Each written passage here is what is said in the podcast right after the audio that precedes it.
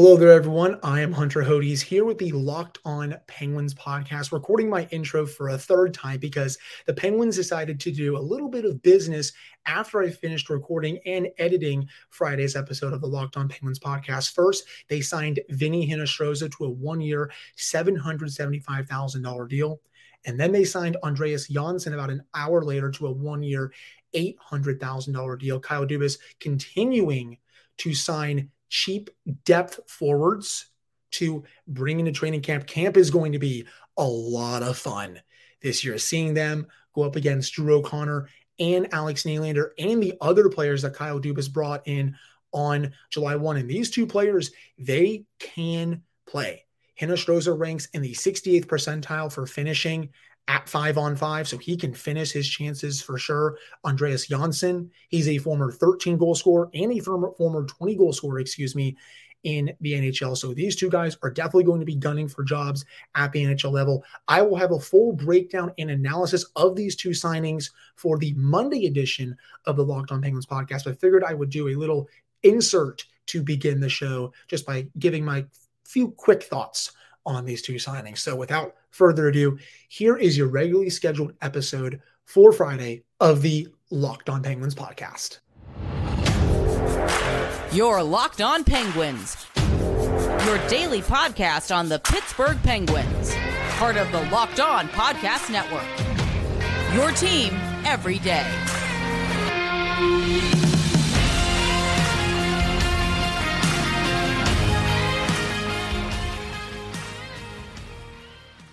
Hello and welcome back to another episode of the Locked On Penguins podcast. I am your host, Hunter Hodes. Remember to follow me on Twitter at Hunter Hodes. Follow the show's Twitter at LO underscore Penguins. And of course, thank you all so much for making this your first listen slash watch of the day. We are free and available on all platforms. Joining me now is Doug Glattke of the Forechecking TV. He's back on the Locked On Penguins podcast for the first time since, funny enough, Kyle Dubas was hired, and we've seen Kyle Dubas do a lot of things to the team since that date on June 1st. But Doug, really appreciate you coming on for this Friday edition of the show. Absolutely, man. Thank you for having me.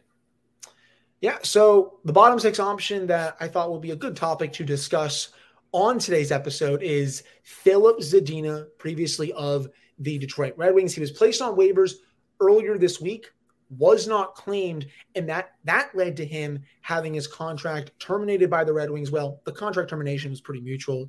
Zadina wanted a fresh start, so he's now a free agent and can sign with any team. Made 1.8 million this past season, was the number six overall pick in the 2018 NHL draft. So it's no secret that he's been a bust so far, to say the least. Doug, when you look at this player, even though the Penguins do not have cap space right now, but that could change if they're able to move some salary out, even in an Erik Karlsson deal or for something else, would you take a flyer on Zadina in the bottom six? I definitely would. I feel like this is the exact type of player that Kyle Dubas should be taking a chance on. Um, you know, it's not. Yes, Zadina's been a bust to the standards of a sixth overall pick. But when you look at his underlyings, you can see that there's still potential for him to be a very serviceable bottom six player. It's just all about figuring out the right way to deploy him and the right way to help make him work. And I think a good example of how, how they could do that would be deploy deploy him in a way that um, the Kraken were using Daniel Sprong last season. Um, you know, put him in a low event role put him with somebody who's okay at driving play, maybe somebody like Drew O'Connor or Alex Nylander, and just let them put up a bunch of points in low event situations. I also could see them maybe putting him with Noel Acciari, someone who's a bit more defensive, but Zadina can do a little bit of the offensive work because when you look at the underlines, he ranks in the 82nd percentile for five on five even strength offense among fourth mm-hmm. liners. Mm-hmm. That's pretty solid. Another thing that I do like about his game as well his defensive impact used to be bad. It's overall for his career, he ranks in the 41st percentile for five on five even strength defense. But for this past season, he ranked in the 75th percentile. This was a player the last couple of seasons before this one who ranked in around the 8th percentile, 10th percentile. So he has really worked on that side of his game. I would take a flyer on him as well, maybe for league minimum, maybe a little bit more than that. I don't think I'd go over a million or anything like right. that. I would sign him to a one year deal, but I think he is someone who, you know, could turn into a good bottom six player on a contender. He's only 24 years old as well, so he still has room to grow as a player. Not a good finisher, only ranks in the sixth percentile for that, so you're probably not going to get too many goals out of him. But I, again, I still think there is a path to this player being a good bottom six option with good impacts at both sides of the rink. Yeah, definitely. You know, and the whole him being in the 70th percentile last year is huge because, you know, in in that situation, you could put him on a fourth line with Noel Acciari. You know, let him be a good little second option on that line to help get get the puck to Acciari in some situations, as we know that we know Acciari's capable of contributing offense. I don't think that out of all the bottom six guys we've seen them sign to multi-year deals in the past four to five years, I think Acciari might probably be the best at putting the puck in the back of the net. Um, at least that's what I'm hoping.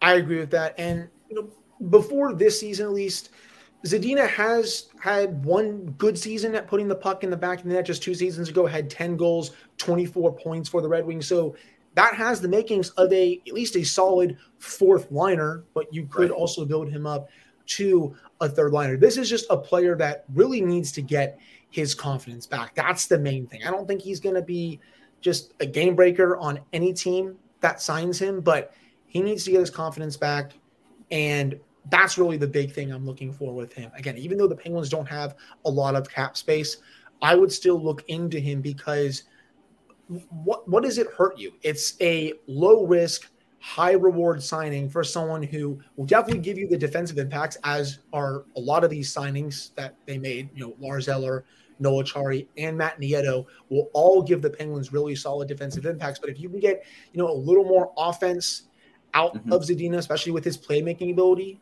that can help, you know, maybe some of those other players score a bit more, I think that's also big as well. So I would be really curious to see if the Penguins do show interest in him, you know, in the next few days, weeks, however long it takes for him to sign.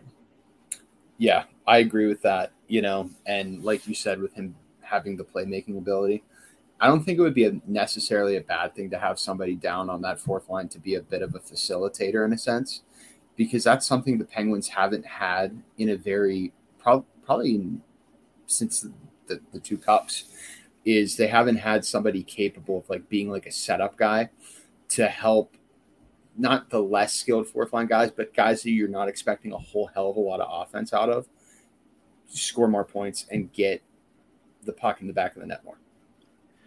Maybe someone like an Eric Fehr type role on yeah. the fourth line during like that 2016 yeah. Stanley Cup run. Someone who's good defensively, can chip in, can also, as you said, set players up as well. So that's going to be something to monitor, I think, over the coming days slash weeks. Again, I think he offers the full package. If you can get him for the league minimum, maybe a little bit more, I would definitely be all over it when it comes to that. But that wraps up this first segment of the Locked On Penguins podcast for Friday. Let me know your thoughts about Filip Zadina down in the comments if you're watching on YouTube or send me a DM on social media. Would you potentially sign him to a cheap deal and take a flyer on him, see what he can do in a bottom six role on a better team like the Penguins, even though he hasn't lived up to his billing yet for his career so far 28 goals, 68 points in 100 90 games. In 30 games this past season, finished with three goals and seven points. But before we get to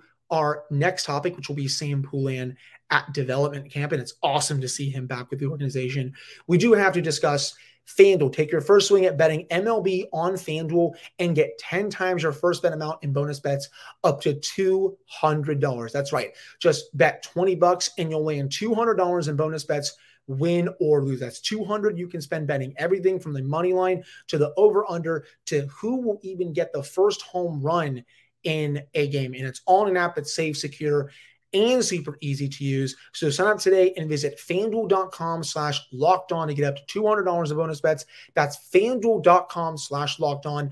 Fanduel, the official partner of Major League Baseball and locked on. All right, I'm back in this episode of the Locked On Penguins podcast. I am your host, Hunter Hodes. Follow me on Twitter at Hunter Hodes. Follow the show's Twitter at LO Penguins. And of course, thank you all so much for making this your first listen slash watch of the day. I am joined by Doug Glattke of the Forechecking TV. And if any of you all are on Threads, which is the new social media app, you can find me there at HH underscore 279. So, Doug, Penguins development camp wrapped up earlier this week. It was nice to see Brayden Yager going up against some of the other prospects in the system. I thought he looked pretty good from some of the highlights that the Penguins put out there on their official website and on Twitter. Same with Owen Pickering, but there's a player that I think is getting not as much love, at least right now, or getting underlooked, I should say.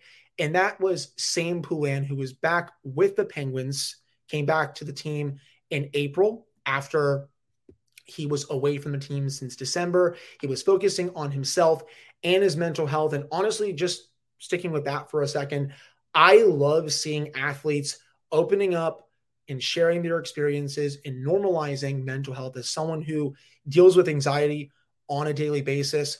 I can relate to and sympathize with Sam Poulin very much. And I'm very open about my anxiety on the show. So I really appreciated Sam opening up about his situation and just you know again telling everyone that you know you're not alone. I got help and i'm doing a lot better right now. So i really appreciated sam for doing that but he seems to be in really good spirits. It looks like he's going to probably start the season in wilkes-barre but honestly doug i think he's going to get a fair shot at training camp once it opens in september. And I think there's a chance that you will see him on the Penguins in some capacity this, this season. Even if he doesn't make the team out of camp, he's not in my mock roster to start the season, I think he's definitely going to be a call up at some point if he plays well down in Wilkes-Barre. Yeah, I think that to start the year, he's like one of the first two or three guys that would come up if injuries occur. You know, I think the big thing with Sam is just getting him back into games and getting him reacclimated to the day to day grind, as well as um, they need to work him back in at wing, uh, in my opinion you know, whenever he first came up, they made it sound like it was a one trick pony type thing where like where he has to play center. That's where his 200 foot game's the best. They need to work on evolving his 200 foot game to the point where he can play the preferably left wing, I would say, in order to help him fit in the lineup more and have more versatility to move up and down the lineup. I would say that's pretty fair. I think at this point, he's probably not going to be a pure 200 foot center at the NHL level, but I think with his offensive ability, he's definitely better suited for that part of his game on the wing. Played in 15 games for Wilkes-Barre this season, finished with four goals. Overall, has 20 goals and 41 points in 87 AHL games for Wilkes-Barre. Also has played in three NHL games, has one assist in those games. I think once he starts getting some games under his belt, getting just back to playing hockey, he did play in the last two games for Wilkes-Barre last season on April 7th and April 10th before Wilkes-Barre season ended. But that's still really only two games of hockey since what? December, basically. So right. you got to get him reacclimated. He's got to go through training camp. If he doesn't make the team, he'll go back down, spend some time with Wilkes-Barre, play some games. And when the Penguins injury bug hits, and it usually does at some point during the season, he should be one of the first players called up because I think all of us expect Drew O'Connor to make the team out of camp. I think Alex Nylander is also in that equation. But outside of those two, you know, people like to look for that quote unquote next wave from Wilkes-Barre. I think Poulin is definitely in there with someone like a Valtteri Puustinen, who is also getting close to being an NHL player. In terms of call ups, those two are probably the first ones when injuries occur. And I'm just excited that he's back playing hockey because I'm really intrigued about him coming into this season. I also think he's worked on his defensive game quite a bit down in Wilkes-Barre. Honestly, I think he can be an all situations type of player with the Penguins in a bottom six role if he does come on the team in some capacity this year. Yeah, and I think that that's what they need him to be. You know, um, especially with the potential of there might come an opportunity where Drew O'Connor is going to have to move over to center and become a full time NHL center. So they're going to need more winger options. Um, you know, and I think, I think with Sam, I, I'm intrigued too. I think that there's a lot of good qualities there.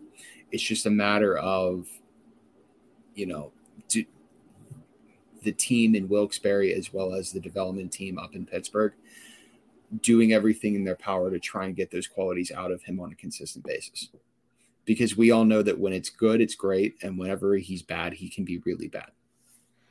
I agree with that, and you know that O'Connor thing at center that intrigues me a bit as well because if he can play center, you know, he's played basically wing for all of his NHL games so far. That could allow other players in the Penguins lineup to maybe slide down a bit or go into different roles that suit them a bit better. For example, maybe Lars Eller. I know people have kind of mocked him to be the Penguins' third line center this season, which I think is a little ridiculous because he doesn't have the offensive capabilities to be in that role. When I when I think of a third line center, Doug, I'm sorry, I'm getting away from Poulin a little bit here, but when I think of a third line center, I think of someone who can put up 30, 35 points, maybe even upwards of 40 points.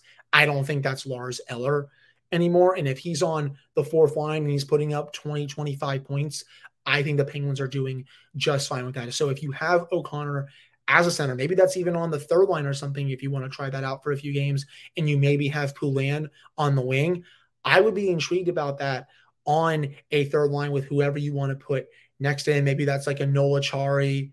Maybe that's a Alex Nylander. You want to go full young kid line right there. You can put Alex Nylander on a mock line like that with Drew O'Connor and Sam Poulin.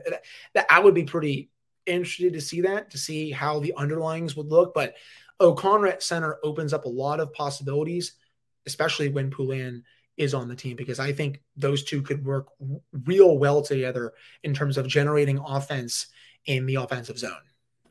Yeah, I agree. You know, and the whole thing with Drew is I think that he can develop into a 15 to 20 goal 40 point third line center, which is something that they've been needing for a very long time now. Let's face it. Um, you know, it's going to be it's going to be interesting to see how things shake out because I mean, opinions might be differing here, but I think you know that I'm of the opinion of the third line right now as compared to what it could be on opening night are probably going to be two completely different things. I think that Dubas is still trying to make moves and create cap space in order to develop that flexibility. Um, and who knows, we could have a completely different third line in terms of what it could look like if he makes a trade or two before October. I agree. And I still want to see another scorer down there, maybe someone that can put up 16 to 18 goals. But if injuries do hit, I really like the possibility of Sam Poulin coming up, coming up, excuse me, from Wilkes-Barre and playing a few games, getting some more NHL experience because I do see him as a full time NHLer at some point. He just needs to develop a little bit more, in my opinion. But I'm just happy that he is back just to wrap things up here with this segment with the organization and that he's just back to, it looks like himself. But that wraps up this second segment. Coming up to end the show, we're going to look at some potential changes to the power play this upcoming season and what I want to see from the Penguins in that department and also give Doug, get Doug's thoughts. So that's coming up right after this break. All right, I'm back here in this episode of the Locked On Penguins podcast. I am your host, Hunter Hodes. I'm joined here by Doug Glattke. So, this past season, Doug, the Penguins ranked 14th in the league in power play percentage, 21.7%. I'm sorry, that's unacceptable, especially with the talent that this team has at its disposal. Sidney Crosby, Evgeny Malkin, Chris Letang, Rickard Rakell, Jake Guentzel. There are no excuses for that unit to be outside the top 10, even though a good chunk of those players are 30 and above. They are still very much elite players in the league. And there were so many instances this season where the Penguins just, their power play gave games away. They had chances to win games with that unit, and that unit couldn't take advantage. And I think that's one of the biggest reasons why they couldn't get just a single point to make the playoffs this past season. And when I look at potential changes to the power play, this is also without Erik Karlsson right now. I know it took me almost 20 full minutes to go without an Erik Karlsson reference for today's show. I'm proud of that. Trust me, I, I am. I can only oh, talk about Erik Karlsson so much, but don't worry, we'll get to Erik Karlsson in just a second. But when it comes to adjustments for this upcoming season, for me, I want to see the power play go through Evgeny Malkin a bit more. I thought Todd Reirden and company got away from that this past season. They're not setting Evgeny Malkin up for his quote unquote Geno bombs from the right side of the ice that he just blows past any goaltender. They need to do more of that. The zone entries also have to be better. The amount of times I saw that stupid slingshot pass backwards you have to go backwards to go forwards was so awful. I, I hate that because it gives the penalty killers on the opposition more time to set up. And the the opposition it knew what the Penguins were going to do on their power play because it was so vanilla. And those are the two main changes that I'm looking at heading into this season on the power play. When you look at this unit, Doug, what changes do you want to see made? Well, you got me thinking with the whole setting up for the for the Geno bomb. He should just play the right wing on, you know, that maybe potentially take him off the point and like let, in this case, Rickard Rakell or Jake run it. Um, you know, I think that that might be something they could benefit from. Um, obviously, stop with the drop pass zone entry. That's something that's needed to stop for multiple seasons now at this point.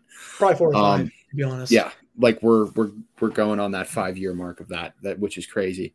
Um, you know, and I think a lot of it's just trying to shoot more. Like I think that they need to shoot at will. Like they you know, like I think Doug is a shoot it guy, everybody. He's one of those I, guys who yells I'm shoot, shoot in the crowd. I'm, I'm not that guy, but I am, you know, sometimes I think that. But um no, I think a lot of it is going to have to be let it run through Malkin a lot more. I mean, we all know that he has that wicked one time shot.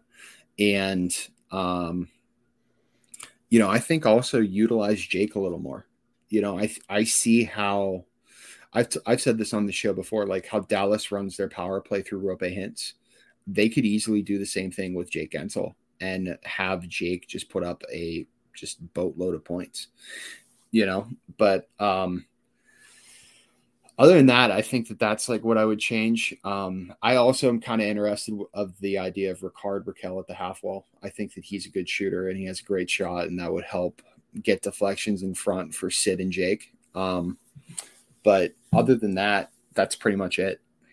You bring up a good point about Rakell. There were a few instances, instances, excuse me, last season where I kind of thought they were trying to run the power play through him, and he kind of reminded me of that Phil Kessel presence on the power play, someone yes. who is a deadly passer and can really rip the puck, whether it's a one timer, whether he's using his beautiful wrist shot from the left half wall.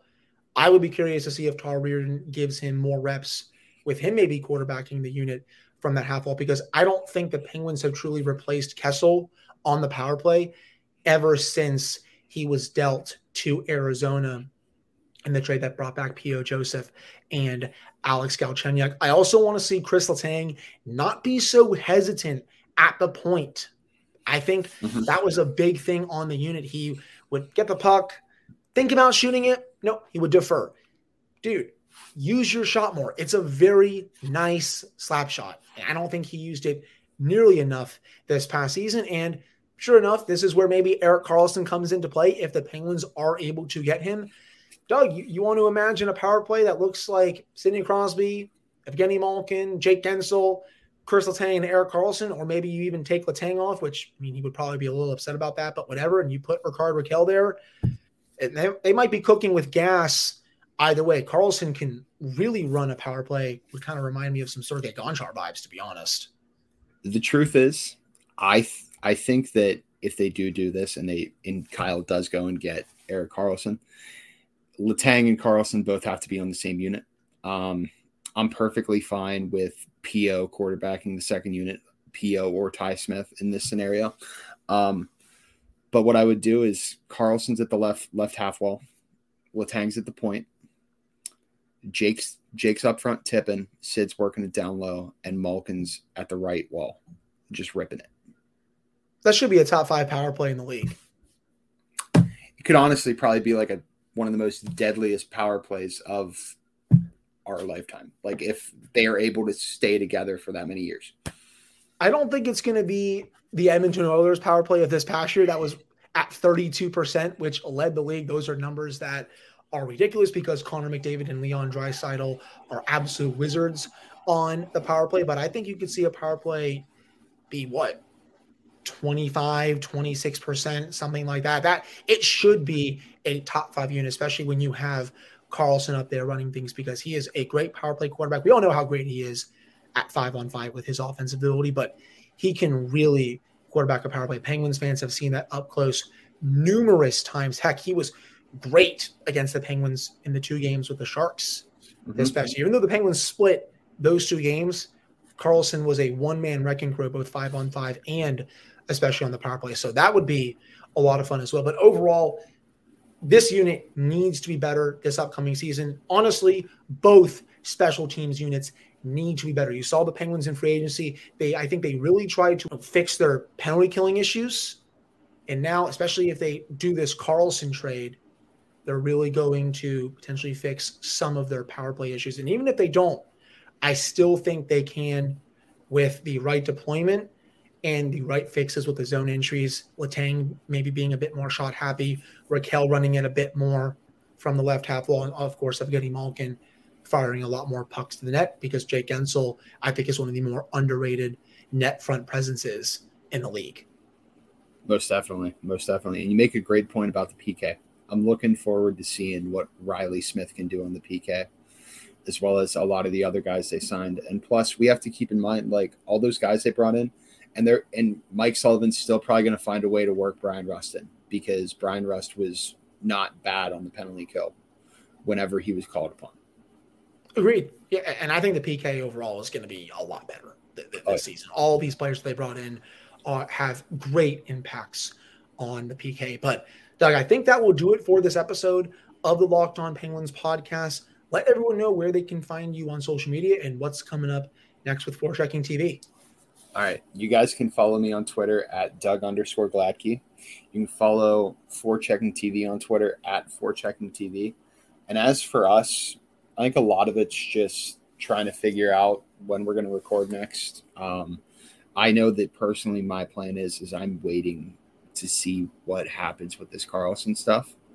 But if it goes on another week without anything happening, I think we're gonna have no choice but to record again. So my dog was about to just bark at something outside. So that's probably a good reason to wrap this thing up. Thrawn, it's okay, buddy. You don't need to be barking at something you see. But you all can go check out Doug there. You can follow him on social media. The show will be back on Monday of this upcoming week. Obviously, I have a different setup right now for those watching on YouTube. I am on vacation at my parents' house. I'll be heading to the beach on Saturday, but I will still have content for you all Monday through Friday of next week. That'll be the last week of daily episodes until training camp starts. We'll go back down to three episodes a week. But again, thank you all so much for listening slash watching. Hope you all have a wonderful weekend, and I'll talk with you all on Monday.